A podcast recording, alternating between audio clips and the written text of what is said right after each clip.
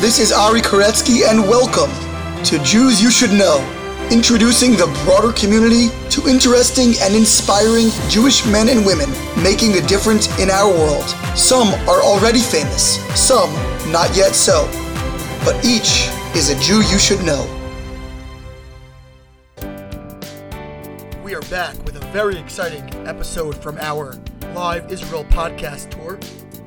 This one is really unique because I recorded it months ago on my Israel trip where I went to interview people exclusively, but I actually just came back now from visiting the Salad Trail and Uri Alon, its founder, having just taken a group of students on a birthright trip to visit this wonderful location.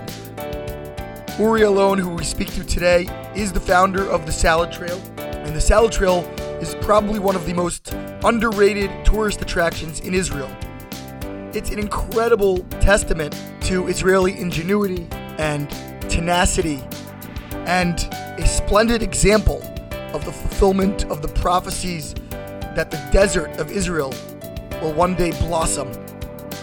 The Salad Trail is located in the heart of the Negev Desert in the south of Israel and hosts the most delectable and diverse array of fruits and vegetables. Visitors can come here and not only learn about how they have all been grown and developed, but also can pick and taste each and every one of these savory natural treats. Uri Alon fits nicely into our series of enterprising entrepreneurs, but he's also someone who represents the pure pioneering spirit of a certain class of Zionists who has dedicated his life to building and growing the land, becoming a professional agrarian, and bringing that dream to the desert to grow the land of Eretz Israel.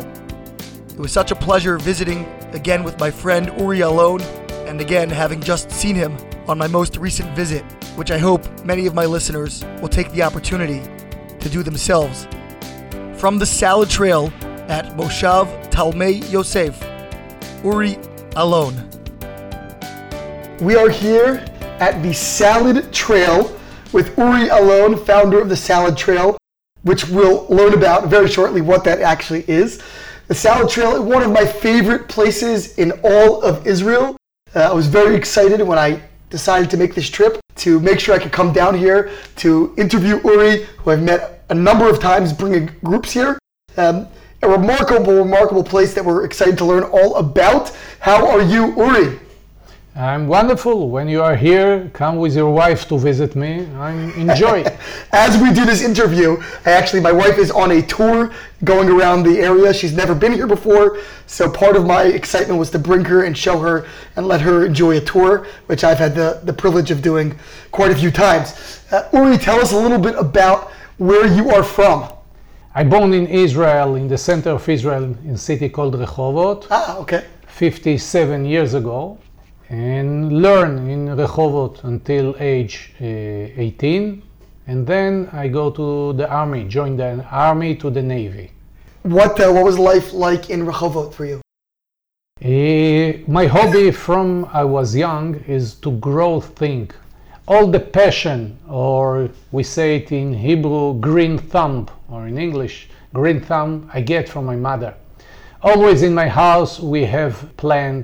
I have a small nursery just at my home, and my uh, mother teach me to raise unique vegetables and unique uh, animals. Interesting. Where did she know this from? She learned it herself, or? Yes, she learned it by herself. She came from Germany after the Holocaust. She was went through the Holocaust? No, she her per, uh, family uh, ran away before the Holocaust from Germany. She came to Israel in age five years old, and her hobby was also plants and uh, animals. And she raised all these unique animals that uh, later I explain you, even we have them in my farm. Right. And this passion for agriculture and for animals get from her. Interesting, because you think about Rehovot, which is in the middle, as you said, of the country, the Tel Aviv region, the most populous region in the country. You don't associate that area with planting, with growing, with agriculture? No, this time it's not, but in the beginning, eighty years ago, Rehovot was the center of the agriculture of Israel, the center of the oranges, the center of where all the agriculture was. And now uh, they prefer to build building on the land. And now more the orchard came to the desert, here to this area. So why do you think it changed? I mean, what was different about eighty years ago versus today? The change is the modern and the population. Uh, you need to understand that uh, in the year nineteen forty-eight in Israel, there was only six hundred thousand Israeli here. Now we are about eight million. So most of the center of Israel is full, and most of the people like to live next to the big city, next to Tel Aviv and Jerusalem. But for my opinion, that my passion was to do agriculture, I believe, I know that I need to move to the desert and to start as a pioneer from the beginning. But the center was in Israel and even in Rehovot. But even the biggest university of agriculture is in Rehovot. It's called the really? of uh, it's part of the Hebrew University. It's called Fakulta Lechaklot. It's uh, the agriculture uh, science school. It's in the higher education. It's in Rehovot, and then I lived there and learned also in the university. Actually, I did not know that. That's really surprising. Yes, um, and also Weizmann Institute.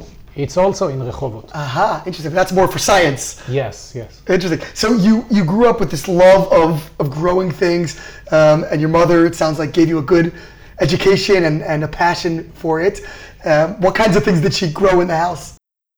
Uh, we grow unique uh, vegetables in the garden, uh, like carrot, like different flowers, like uh, flower. I have a, d- a unique flower, I remember. It was more very exciting me that it's special plant that you, if you touch it, it's close his leaf, and if you give it to eat, it's close the the leaf and eat a meat even. So I grow crop like this, a plant like this, and even I learned from my mother uh, to do grafting, to take one plant, for example, a lemon, and to do grafting on it with a. Uh, another kind of uh, citrus like uh, orange or pomela and other crop. So my mother teach me how to do grafting, and later I learned it in the university, but to do a unique thing she teach me. But another animal, unique animal that uh, my mother g- grow and raise and uh, tell me, uh, the most interesting was a homing pigeon. And even this, now, it's one part of my tour that uh, in a minute I explain. Yes, an amazing, amazing animal, which we'll get to. What was the Jewish community like in, in Rehovot back then? Did you have much Jewish education? And was was your interest in agriculture in any way connected to the Jewish heritage? My father came from Germany also, and he learned in Cheder. Really? Interesting. In, in, when he came to Israel. But the time changed, and most of the people are not religion, and even my family, there was not religion. But always I interest about the connection between agriculture yeah. to the religion. So even in my farm, I show how you can still be a farmer and take care about the Shemitah rules. Yes. And take care about ma'asarot and Trumot, and I teach other, and even I have special garden, seven species garden here, uh, for remember my mother, to, in it's connected to the religion. I show people how you can grow in a desert, all the seven species, and even the four species, I have them. Here. Wow, yeah, I want to come back later to the uh, discussion of all the ritual connections and the talk about the tithes and the Shemitah, the sabbatical year. I, I remember I once brought a group here during the Shemitah, during the sabbatical year, um, when the land has to rest. And uh, I wanted somebody to tell them about this connection to the land. And he said, he said, you know, Rabbi, you, you tell them. I said, no, no, Uri, you tell them. And uh, you gave them the presentation much better than I could, even though I'm a, a rabbi, because for you, you are living with it. Uh, and I want to, a little later, hear more about that. Um, so you went to the Army. Did you have any connection to agriculture in the Army, or no, it was just a standard uh, service? No, I was in the Navy. I was a captain of a military boat for twenty years. Really? And, so you were a career military? Uh, yes, but uh, later I served six years in duty and another fourteen years in uh, reserve. So when I finished the Army, I go to learn in the Hebrew University. And then I came here to the south of Israel, to Moshav Talmei Yosef. But all this time, I one month a year, I go to serve in the Army. Uh, you know, even in the Bible, it's right that in one hand you hold in, in the sword, and uh, in, in the other plow, and the other hand, the plow with the other. Yes. So even this time we still do it. Now I adult, but before for twenty years, I one month a year I go to sail in the Navy and. Uh, Do you also love the water? It's interesting yes. because you like the agriculture, but that's very different. It's different, but this is a, I serve in a sea of water. Now I sea of sand. So it's qu- quite the same. And you're surrounded both yeah. ways. So what brought you eventually after the Army or after your studies down here to the south? For those unfamiliar, we are here in the heart of the Negev, uh, the south part of the, uh, the state of Israel. Not the deepest part of the south, but relatively south, not far from Gaza, uh, for those who know. And no, not a very populated part of Israel, probably the most empty part of the state, even though it's a huge part of its land mass. Um, what brought you specifically here, specifically to the desert and to this particular moshav? When I finished to learn in the university in the year nineteen eighty-eight, it was very hard to start with agriculture. Now in the modern time, you, it's in Israel, uh, a few years before, you can start from a new uh, moshav, new settlement, and uh, the government subsidizes you and you can start from the beginning. But from where, in the time that I start, if you want to start as a farmer, you need to buy a farm. And to buy a farm is a lot of million of shekel or few, a lot of hundred thousand of U S dollar, and I don't have this much money. The only place in Israel in that time that you can get a farm from the government, it's next to the border, next to border of Gaza, next to border of Egypt, and we can find some in, in, in that time in the Golan Heights or in the Arava, in the south of Israel. But uh, I decide to go to this region because it's not so far from the center. It's only one hour and a half. Right.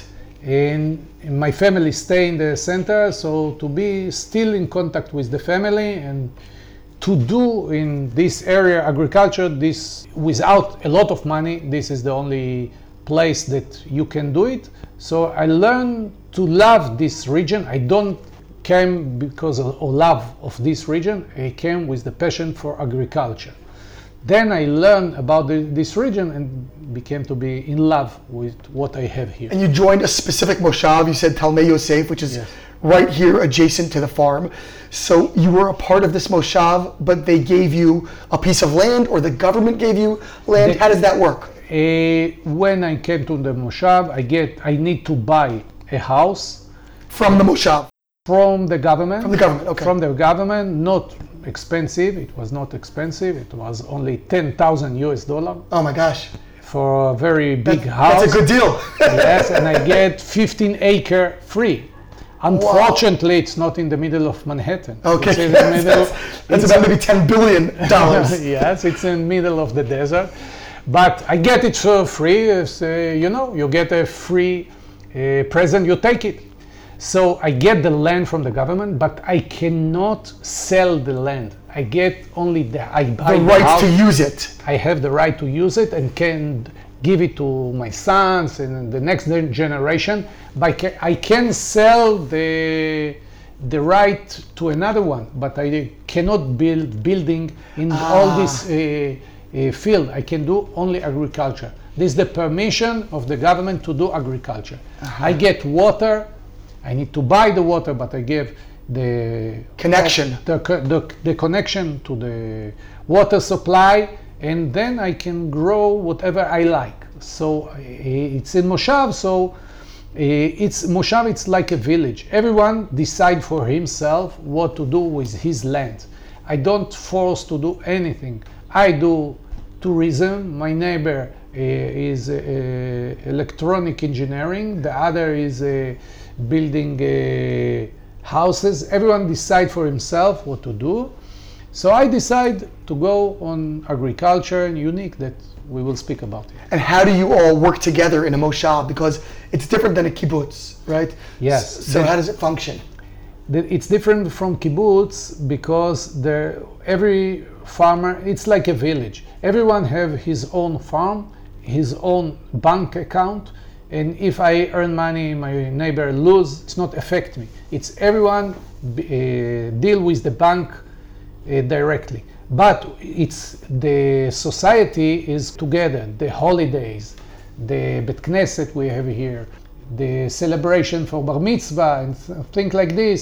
So it's just a really tight, close community. Really, yes, yes, is what it is. Yes, it's a com- community of.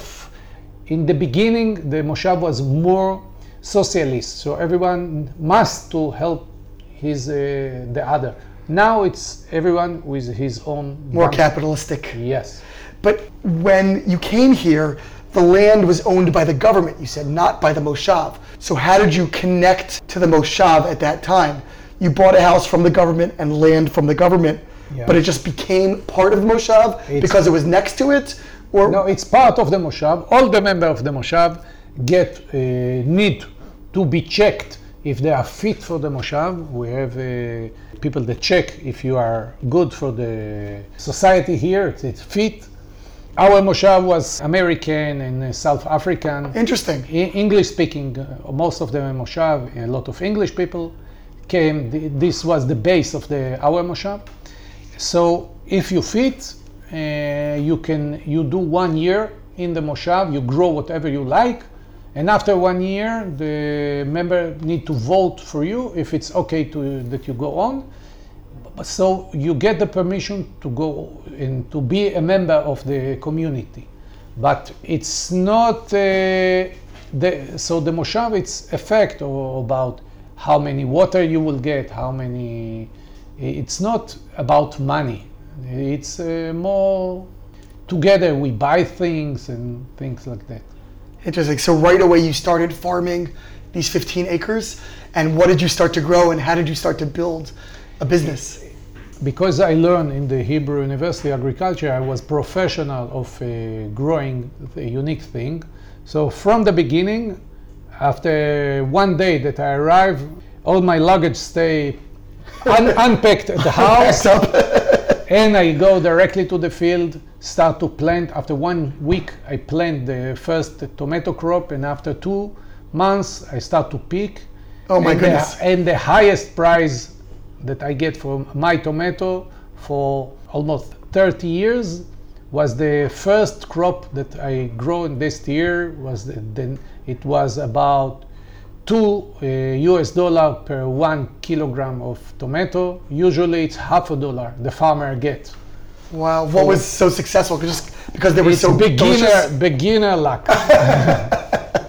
I'll tell you, your beginner luck I think has continued for thirty years because those tomatoes are amazing. I take them, I eat them by the fistful. Yes, but they don't uh, pay for it. Uh, That's right. That's right. So you um, you started growing tomatoes and, and right away Uh, started having success. Did you know, did you have like a vision of like what you wanted to do long term? Did you know, I want to grow, you know, this and this and this and this? Or did you each year kind of add something new? How did your whole operation unfold, develop? When I start, I get a field from people that live here before and they left me a grape orchard. And uh, that's all. And I start with uh, vegetables because it's the fastest uh, crop uh, we can grow. And you wanted to make profit right yes, away. Yes, because I don't have a lot uh, big bank account. Right. I need to plant and or, to pick and earn income. Yeah. Yes, I need a very fast income. So I grow, start to grow vegetables, then I decide to start to grow organic crops.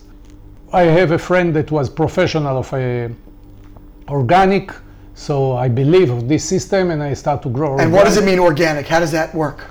Organic, it's meaning without chemicals at all. You grow vegetables, no any uh, chemical spraying and no any uh, nutrition chemicals, only natural. So you get a fresh fruit without any chemicals in the fruit. Is that more difficult? Yes, sure. It's much more difficult because you cannot, you, it's very hard to deal with the... Because of the bugs? With the bugs and the insect and the nutrition. We are now in desert. In desert, the ground is very poor and you need to add a lot of nu- nutrient to the plant. And uh, when you don't have it, you need to add it. So if you have chemical solution, it's very easy, but we, to do it organic is very hard.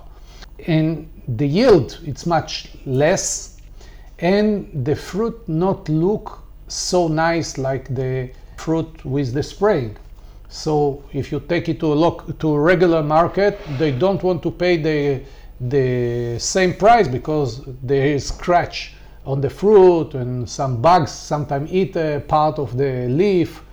So it's very uh, healthy, but not the, it's not paid as uh, you get the less yield and less quality. So it was very hard to grow organic, and I grow it uh, and try also to grow uh, mango and grow also peaches and grow herbs and grow flour to export. All these crops I grow for about twenty years. I try every year different crop, different method, but my belief what is not to invest a lot of money, because a few years ago, thirty years ago, you can earn money from a very small field. But when the modern time uh, go on and on, you must to have very big fields. In very big field, you need to take a lot of money to invest every year. Right. So I don't have so many money, and I don't want to risk all my family money and Uh, all the income. So I do a small field, and I guiding other farmer in the area about agriculture. Uh, you I, became like a consultant. Yes, I start to consult other farmer how to grow, how to deal with disease of plant, and I combine also the crops that I have here and also guide other farmers. So the income joined.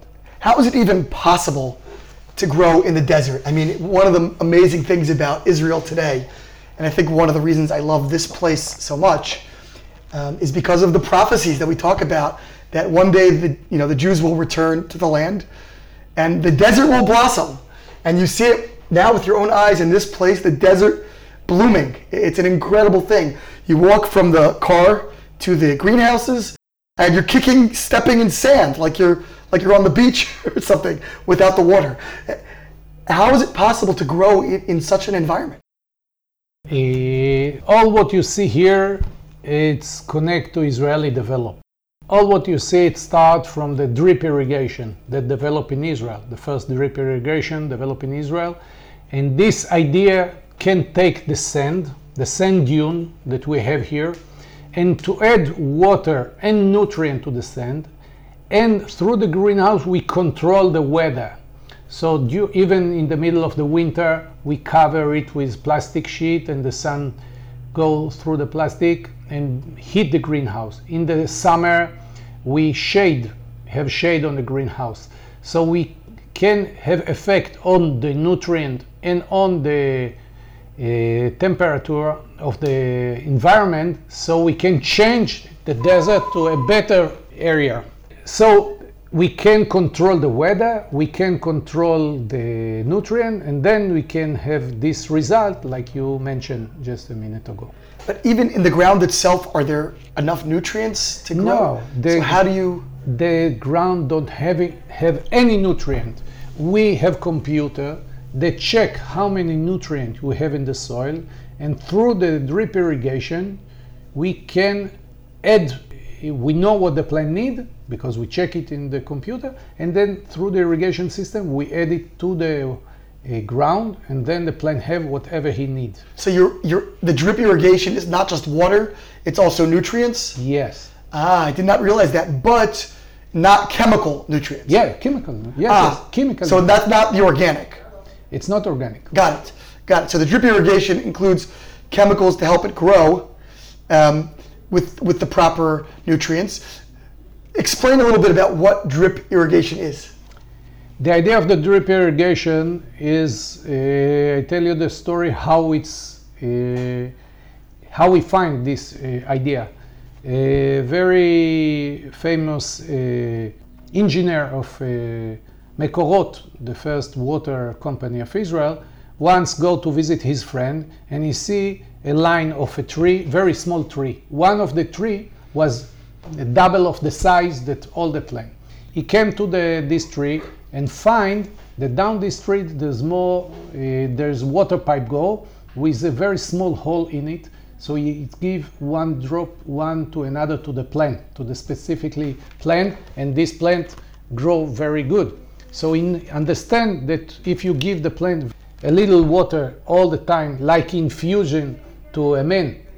So it's a best idea or the best solution for the plant. Instead of giving a lot of water at once, and yes. then nothing, and yes. then a lot. Yes, like floating. Before, or in a lot of country, you give water by floating. It's very bad because the roots need also oxygen. And when you give a lot of water, the uh, oxygen in the soil go out, and the plant uh, and the roots also suffered. So they need a little bit water, but not too much. So the drip irrigation is uh, the exactly it's a, it's more moist than a lake, if you understand. So this is better for the plant, and the result is much better. So we company named Netafim develop it. And now seventy percent of the crop in the world is uh, used by drip irrigation. Really, seventy percent and, uh, of the world? Yes, and most of it developed in Israel. They sell from Israeli company, company named Netafim. Unbelievable. And it, is that specifically more helpful in the desert when yes. there's less natural yes. rainfall? Or is it even helpful in a place where there's a lot of rainfall? It's good everywhere because the situation with the oxygen in the soil is much better.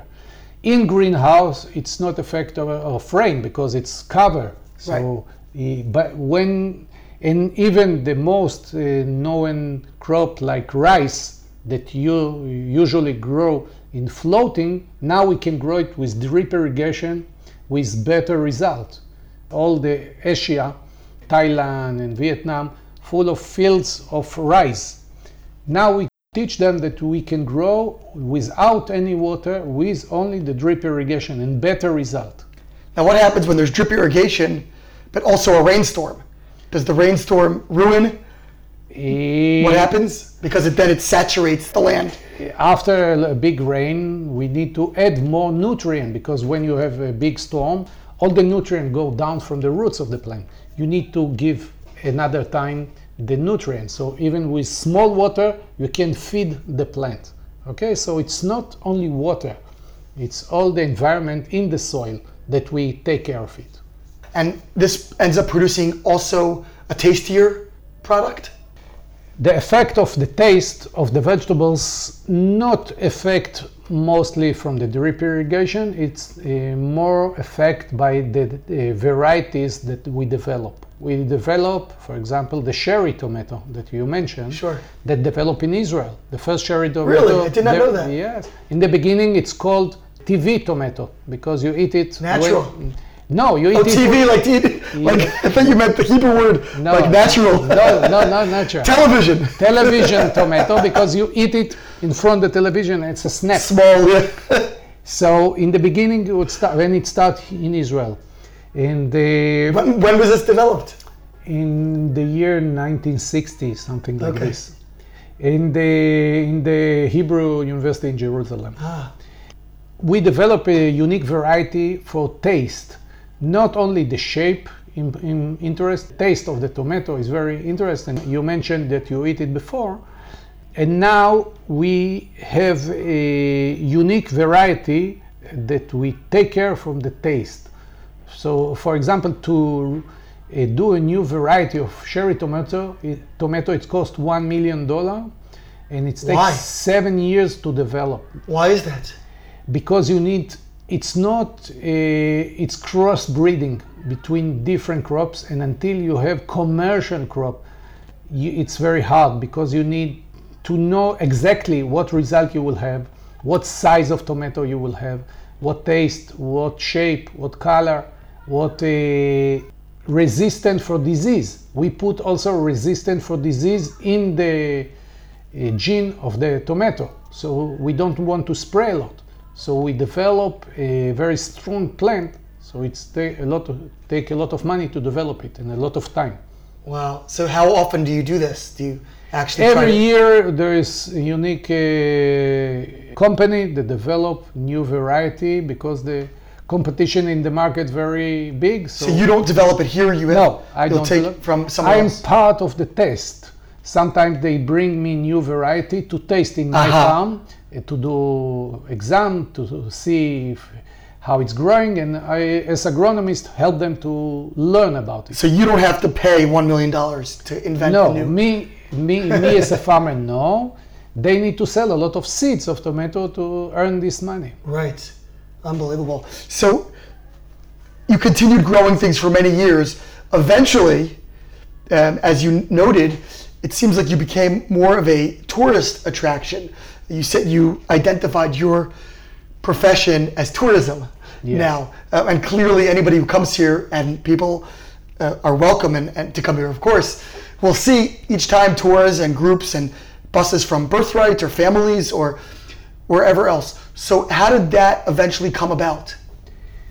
I tell you in the beginning that if you want to be to earn a lot of money from agriculture, you must to be very big, and it's very uh, danger this time because you're risking the investment. Uh, yes, and you, if it doesn't produce, you, then you lose your money and you, uh, you're stuck. Yes, this exactly. So I don't believe to invest a lot of money, and I don't have so many. And my passion was to teach other about what I know to do, because I start as professional, not as a only to sell thing, as a, as right. a market. So I start in the beginning uh, to families, to my family, to show my farm, and they love it. So from year to year, more people come to see my crop, and eventually in the year two thousand nine, I start to work with Birthright. So a lot of the group of Birthright start to come to visit my farm, and they like it a lot because here you can see what Israel, the real Israel is.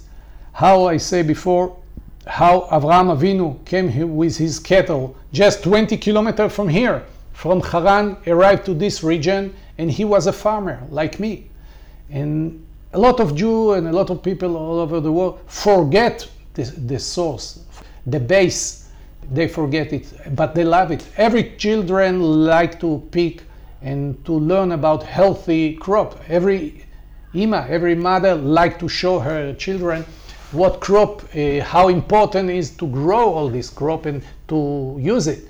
So I like to show this, and I develop my farm to a demonstration farm. So from the money I have, I can develop this museum of agriculture that's called the Salad Trail. And I do a trail through all the components of the salad. And this the idea here, to show and to teach about agriculture. So what are some of the stops that people get to enjoy when they come here? We have different crop during all the year, and the, the idea, it's museum of agriculture, but the unique of it, that you can eat the the art. Most museums it says do not touch on here the glass. It, here yes. it says please touch, please pick. Please touch and eat. This is the different, because I believe that after you taste this tomato, like we have about ten different variety of cherry tomato, we have three variety of cucumber. We call them cutecumber because they are very small and unique. We have herbs. sixty different kind of herbs. We have oranges, we have pineapple, we have passion fruit, potato, peanuts, strawberry, a seven species garden. All these crops that everyone is different station in the tour of about half an hour, while the guide teach about the crop, explain about them, explain about Shnat Shemitah, sabbatical year, and about Trumot and ma'asarot. And then the group start to pick and to eat in the field, and then after they enjoy it, they go to another field, learn about the water, how we use here unique water, and every crop, the idea here to show by fun how we can grow in a desert. For my opinion, success is somebody go out from here and remember after one year or two year or ten years that the best tomato he ever eat, it was in the Israeli desert, that unique variety developed in Israel, and the water that we give to the plant to drink is sewage water. We use here sewage water to feed our plant. So if you remember it, after ten years, I succeed. Why sewage water? Because in Israel we don't have enough water, so we need we take the water of the center of Israel, clean them, and bring them to clean them as a drinking water, and this is the water that we use here for agriculture. That water could even be drank? Y- yes, we don't uh, we don't drink them. We don't allow to drink them, but they are good to feed, uh, to give to the plant. We don't allow to drink them, but they clean as a drinking water. How does the levels of infestation, you know, bugs in yeah. the crops compare here to what you're doing versus other fields that are using different methods or different locations? The idea of the farm to show the commercial way of the other farmer. I use the same system of all the farmer in the area, but in every crop is different uh, behave. For example, in the strawberry field, we grow here strawberry, we use only biological control. We don't spray at all. We have biological control that small bugs that eat the other bugs that disturb for the strawberry to grow. So every crop have different treatment, and because we grow in greenhouse, we can Uh, reduce the amount of the spraying. For example, if I grow tomato in open field, I need to spray three times a day. Wow! In our greenhouse, we can spray once in three weeks. Oh my goodness! It's much less spraying and very healthy. So, you know, I know a lot of people who, um, those who are concerned with Jewish law, don't want to eat infested crops. Is it easier to clean these, or are they? Is there there's less bugs that enter to begin with? Depending what crop. If you speak about strawberry, it's a, a lot of religion people don't eat strawberry because they're afraid. Or they clean it very carefully. Because it's very hard to clean it. Right. Our fruit very safe, but some don't believe it and don't trust it and will never, Haredim will never eat strawberry anyway. Uh, but our fruit is safe and no any bugs, but it's everyone believe. For a, a, example, a leaf, like lettuce, leafy vegetables, yeah. This we close the greenhouse hermetically, and there is no any bugs, and then you can eat it very safely. Do you sell um, for Pesach with the romaine lettuce from Maror at all? I'm not selling anything. Right. I'm selling stories. Right. This is my farm focus, but all the farmer in the area uh, selling all this product in Pesach and all over the year, the lettuce without any bug. Yes, this the, we are professional of it, all the farmers in the area. My farm is to show to people what the ability of the farmer. I'm not selling other uh, out product. Right, right. Tell me a little bit more about some of the Jewish uh, questions.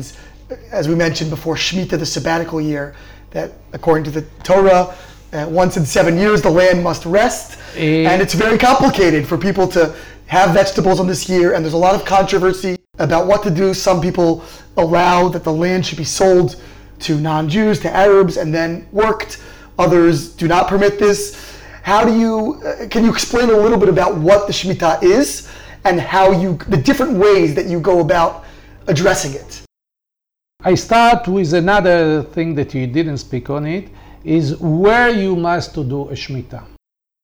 We are now in the south of Israel, in the place that not all the time the Jewish sit here. Only do, uh, from the Bible it's right that only until the time of David HaMelech and later until when the time the Jew left Israel to the Galut, to Bavel, okay, they probably live here. So in the Bible it's right that you should do a Shemitah in the border of Israel. It's until, in the south, it's until the river of the Nile. River, not Nile, excuse me, the river of Egypt. It's not sure where is river of Egypt. For my opi- opinion, it's the Besor region that it's north from here. That's even the reason that Avraham Avinu came here and reached to this river. Never passed it south. We are now south to this river. So it's not sure where is this border. So it's not sure that it's we must to do a Shemitah here Interesting. or not. Interesting. So some rabbi say, okay, because we are we are not sure if it was Israel or not. This in the, the different of time, for sure, and it's right that in the time that uh, the Jewish came back from Babel, they never reached to this area. There's called Gvulot Olei Mitzrayim and Gvulot Olei Bavel. You understand me? Just to translate, the borders of the Jews when they came out of Egypt, meaning the first time they come into the land of Israel, and then the borders after the destruction of the first temple, when the Jews came back to resettle the land. Not all of them, actually, not even the majority, but many Jews with Ezra uh, came back to resettle the land and build the second temple. Uh, so they didn't settle these particular areas, yeah. right, where we sit now. Yes, they didn't sit here for sure, but because of the doubt, we need to do Shemitah, but we no, don't need to bless in this region. But if you are not sure, you can do it, okay? This one thing about the Shemitah. The Shemitah idea is not to give to the land to rest. There's another beha- uh, belief that it's give to the people the time to go and to work for God, to pray, to have one year, to think about God, to think about uh, behave. Not in, most of the people was farmer, and when you are farmer, you start, like me, start from the sun uh, shine until the sun go down, and you don't have a lot of power to work and to learn. So the Shemitah is to give to the ple- to people one year to rest, and uh, not to give to the land. Rest. Interesting. This is a, what I learned about the Shemitah. So they take this idea and say, okay, you will not work in this year. God will give you food to eat, enough food to eat. You don't need to uh, to work all the seven years. One year you can rest. But in the modern time, for example, if I'm a farmer and I have a market of my wonderful tomato, I send six years to the market. In the seven year, if I will not be in the market, somebody else come to the market and I lose all my customer. And in the modern time, it's not easy. But we still want to take care and to behave, and to, to remember what it's right in the Bible. So we take the rules from the Bible and fit it to the modern agriculture. So what it's right? It's right in the Bible that you should not grow in the land. But it's not right that you cannot grow inside house. So for my opinion and for other rabbi, it's have permission. If you grow in greenhouse, it's called a house. And if you don't plant in the soil, you can plant out the soil. It's not right, it's not permission. So what we do, we take the plant out of the soil, plant them in bucket, high of the ground, and inside greenhouse, you can use this crop even in the Shemitah year. You understand? Yeah. Because it's right, not in the sand and not in open field. And you've talked to rabbis about? Yes, yeah. I, I talk and teach rabbis about it. Right. Uh, it's called Halachot Shel Shnat Shemitah. We have a very big book, and I go through the book. For example, if you have orchard, I have orchard, so I bring people to pick from the fruit. So what you do in Shnat Shemitah, it's right that you cannot sell the product. I don't sell. Right. It's like you have a, in your garden a tree, give a fruit every year. You can eat in the Shnat Shemitah. You don't allow to spray it. You don't allow to prune the plant. But if you gave the plant to grow, you can eat from the fruit even in the Shnat Shemitah. So that's what we are doing. We don't sell the product. In my farm, I don't sell anything, so I right. don't have a problem with this. So we take care of the thing that's right of the Shnat Shemitah, but we still, our farmer, very few of the farmers in Israel don't do anything in Shnat Shemitah. Most of them find the solution that the rabbi give them permission to grow in Shnat Shemitah, we, and the fruit is safe. Right. There is a minority that do it. I think there's something called Karen HaShemitah that helps support farmers. Yes, but it's very few of the farmers. But it's not not so many. And of course, that organization works to try to get more farms to do it, and they give them financial support and, and things like this. How do you deal with other issues within Jewish law? You mentioned Trumot and Ma'asarot, which is tithing of different sorts of tithes given to priests and, and uh, some to the poor and some at different places. Do you deal with these kinds of things here on the farm, or is it only after uh, only farmers that are selling to, to market? Who deals with those kinds of things? It's right in the Bible that if you pick in the field and take it to your home, you need to do Trumot or Ma'asarot. If you eat in the field, you don't need to do it. Right. So you can eat in the field without any... On the tours. On the tours, that's uh, the idea here in my farm. So you do, the people here don't take the product back to the house. So they don't need to do Trumot and Ma'asarot. It's need only when you take it out from the field to the house. Interesting. And some of the things, you do sell a few things in your shop, right? Um, some spices and things like that. Are those from your farm? Uh, from the region, from the region. From the region, not yes. necessarily from the farm no, itself. No, it's from an orchard, olive oil and honey ah. of the farmer in the area. And on those products, people would need to take off whatever tithes they would on their own, I would imagine. Yes, yes. Uh, I get the final uh, product that they need to, the rabbi come to them and do Trumot and Ma'asarot. Ah, the rabbi does it here? No. No. In my well, the product that I sell, I buy it after they do. Trumot. Ah, the rabbi does it first, and then yes. you buy it already yes. fixed. Yes. Ah, okay. Did not know that. Um, there's some other programs that you do here on the farm. I remember I once brought a group to do an Iron Chef yes. competition. Tell us a little bit about that, and, and, and are there any other special programs you do besides just the regular tour? Yes, I have plenty of them. Uh, The, the program is fit for families. Not uh, a lot of family come uh, to visit uh, my farm. A lot of uh, soldiers. Just now, I saw a soldier group. Right, two soldier groups yes. as I passed inside. Yeah, these soldiers now protect our border, and they have off from the duty. And I subsidize them to come to visit and to see uh, for what they are. Uh, what are they protecting? Yeah, what they I are protecting. Beautiful. Yes. So they like it a lot, and it's make them more uh, more strength yeah. to uh, protect us.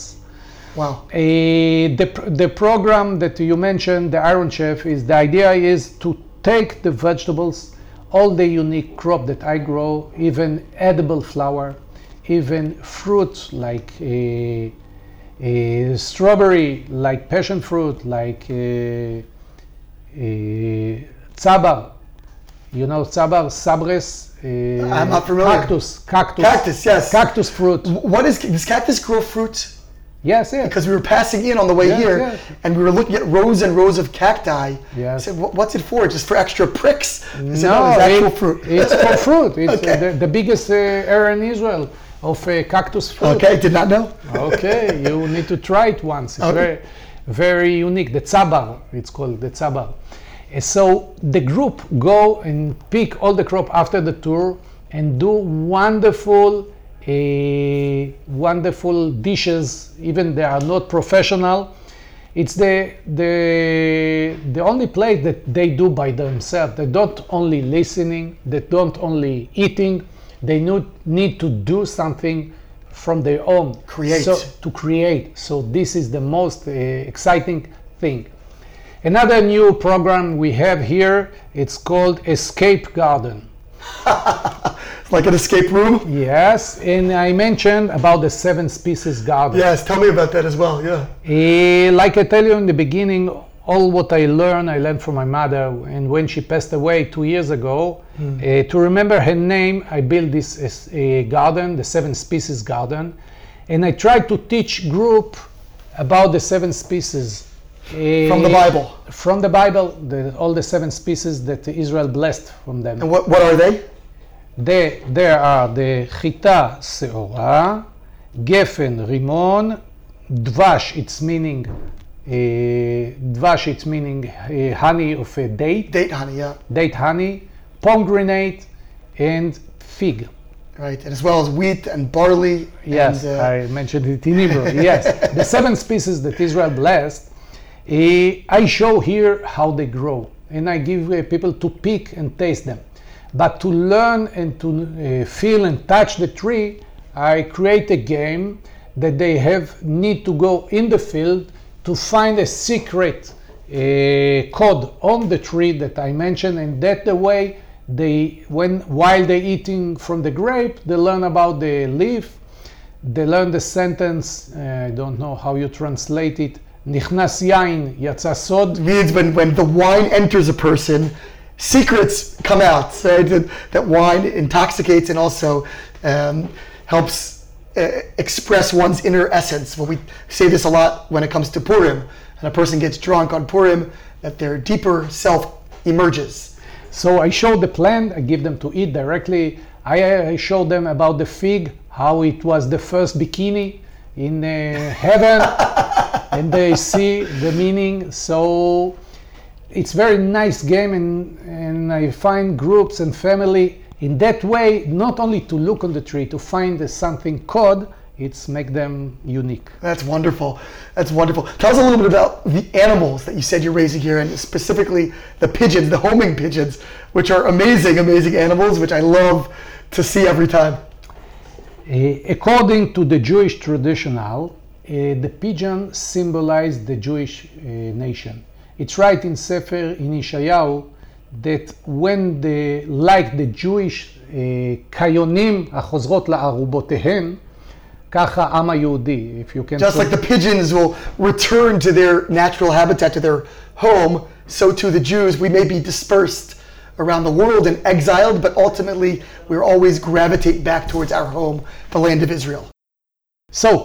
The pigeon, like I say, uh, very connected to me from my childhood, because I remember my mother and me every time the, we go to visit my sister. She learned in school very far from our house, so we go in bus to visit her, and every time we go with a box with pigeon. We drive for about one hundred kilometers to get to her school. And we take a box with pigeon, we release the homing pigeon, and the homing pigeon know to go back home. So every time we go on the bus, we take the box and release the pigeon from her school, and it came to my home. And I remember it as I was a child. When I became, became to be adult, I want to teach my son about this homing pigeon, because he was all the time in the computer. Even we are in Moshav, in the village. He wasn't in the fields? No, not at all. And I tried to give him some of my childhood, my love, in uh, my passion from the childhood. So I b- go and bring him a homing pigeon. So he agreed to give name for the pigeon, and, and for the, that was all. And I stayed to grow all these pigeons. What was the name? The name was a football player. Uh, which one? Ronaldo and Messi. Ronaldo and Messi. That was the first pigeon. But uh, I stay with the pigeon, and because it was my hobby, not my son's hobby, I go on and on in, on it.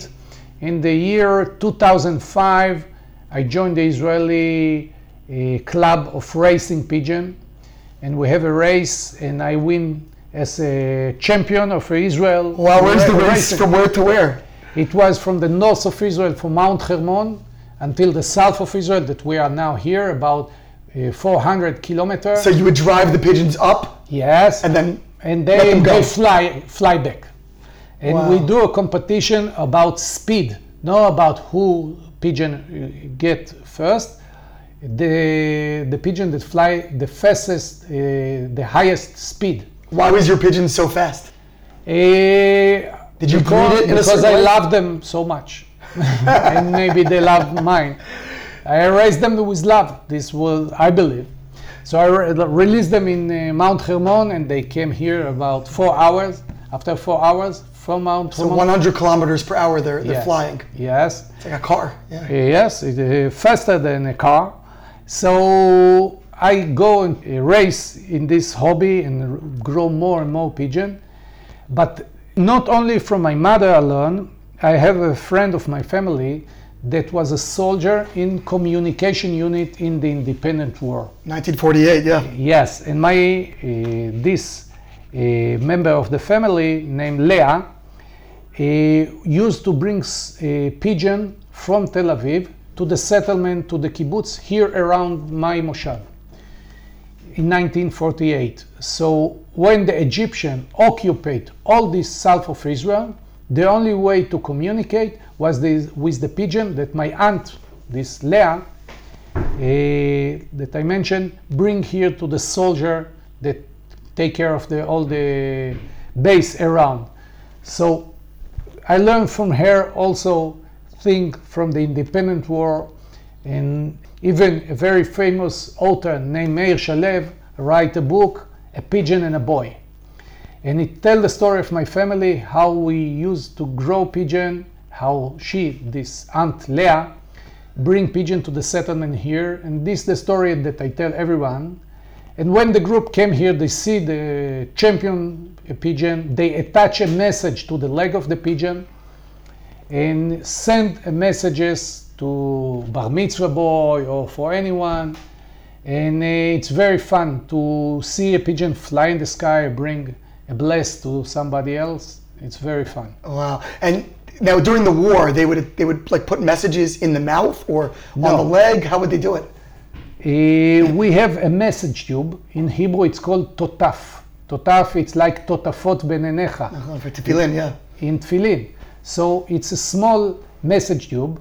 And I have, I, have, I get from the uh, U S Army the original message tube from World War Two. Wow. I still have it. So we put in this message tube a very small note, attach it to the leg of the pigeon, and take the pigeon away from the house. For example, if a soldier go to the field, he take a pigeon with him, and when he have a problem in the field, he attach a message, and the pigeon fly back to the base because she born in the base. It's only one way.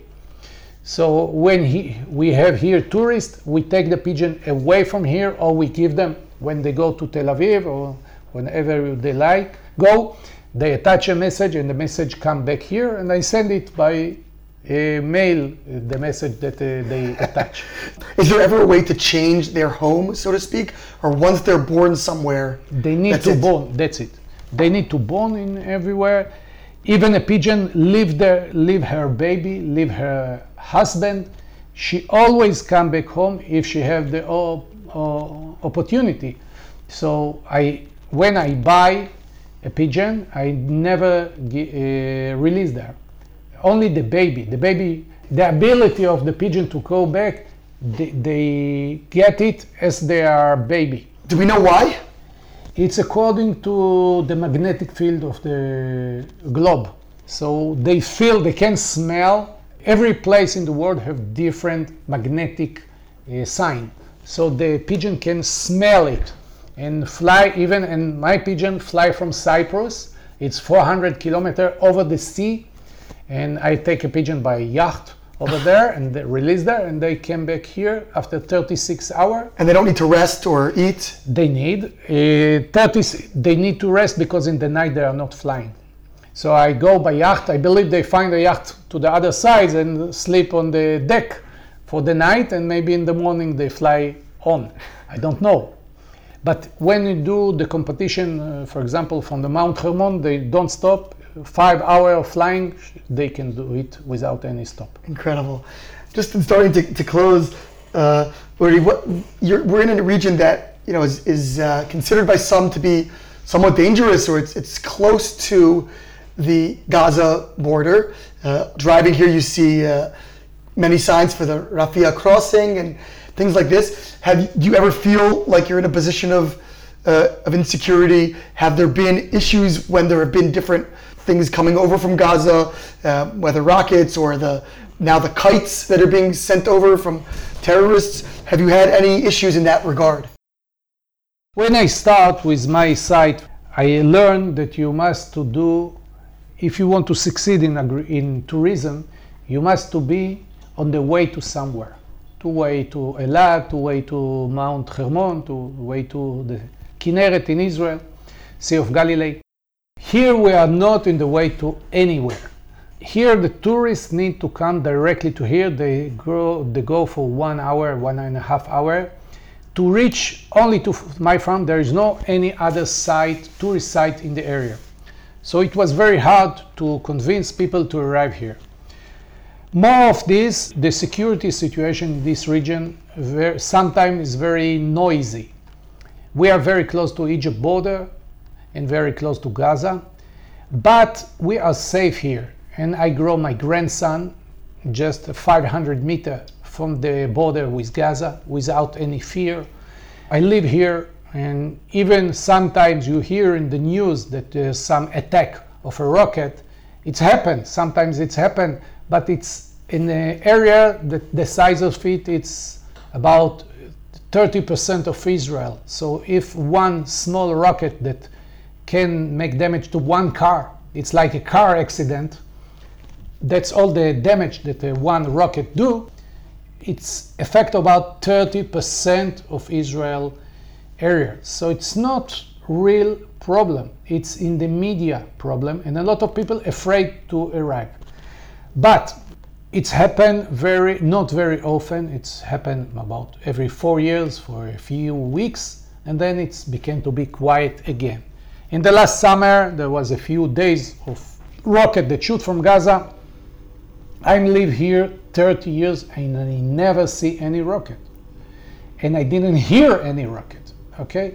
So in the media, it's look that you cannot live here, but I never see it, and I grow very safe, my children and my grandson, and it's safe here. There is unique time that's not safe, but it's very few days in uh, four years. So now it's safe. Now we are dealing with the Arab about peace agreement. I don't believe that it will be peace, but it will be quiet like we have in e- with Egypt. We don't go to Egypt to visit, but we don't have war situation with them, and the border is quiet. So even we are five miles from the border, it's not affect us. The kite that you speak, there burn some field, but it's not very, I never see a kite like this. Any of my tourists didn't suffer from it. So it's safe here, and every few times it's noisy. So next week it will be quiet. So Israel, it's in complicated areas. Sometimes it's here, sometimes it's where. But the more things that we do, pure Zionism. We believe at what we are doing, and we do it and show it. And this is the real nice Israel that you dream on.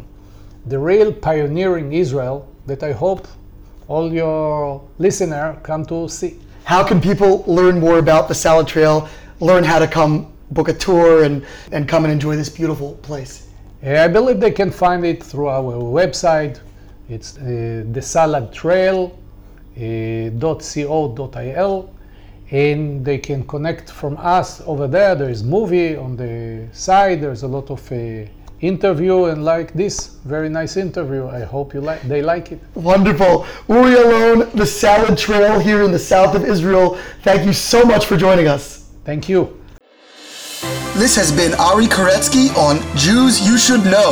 Please visit us at jews you should know dot com and subscribe at iTunes, Stitcher, or wherever you consume podcasts. Find us on social media at Jews You Should Know. If you'd like to become a supporter of this podcast, we would greatly appreciate that, and you can do so by visiting patreon dot com. That's P-A-T-R-E-O-N dot com slash Jews You Should Know. Finally, if you have enjoyed this podcast, please leave us a review so that we can continue to grow and introduce many more people to Jews You Should Know.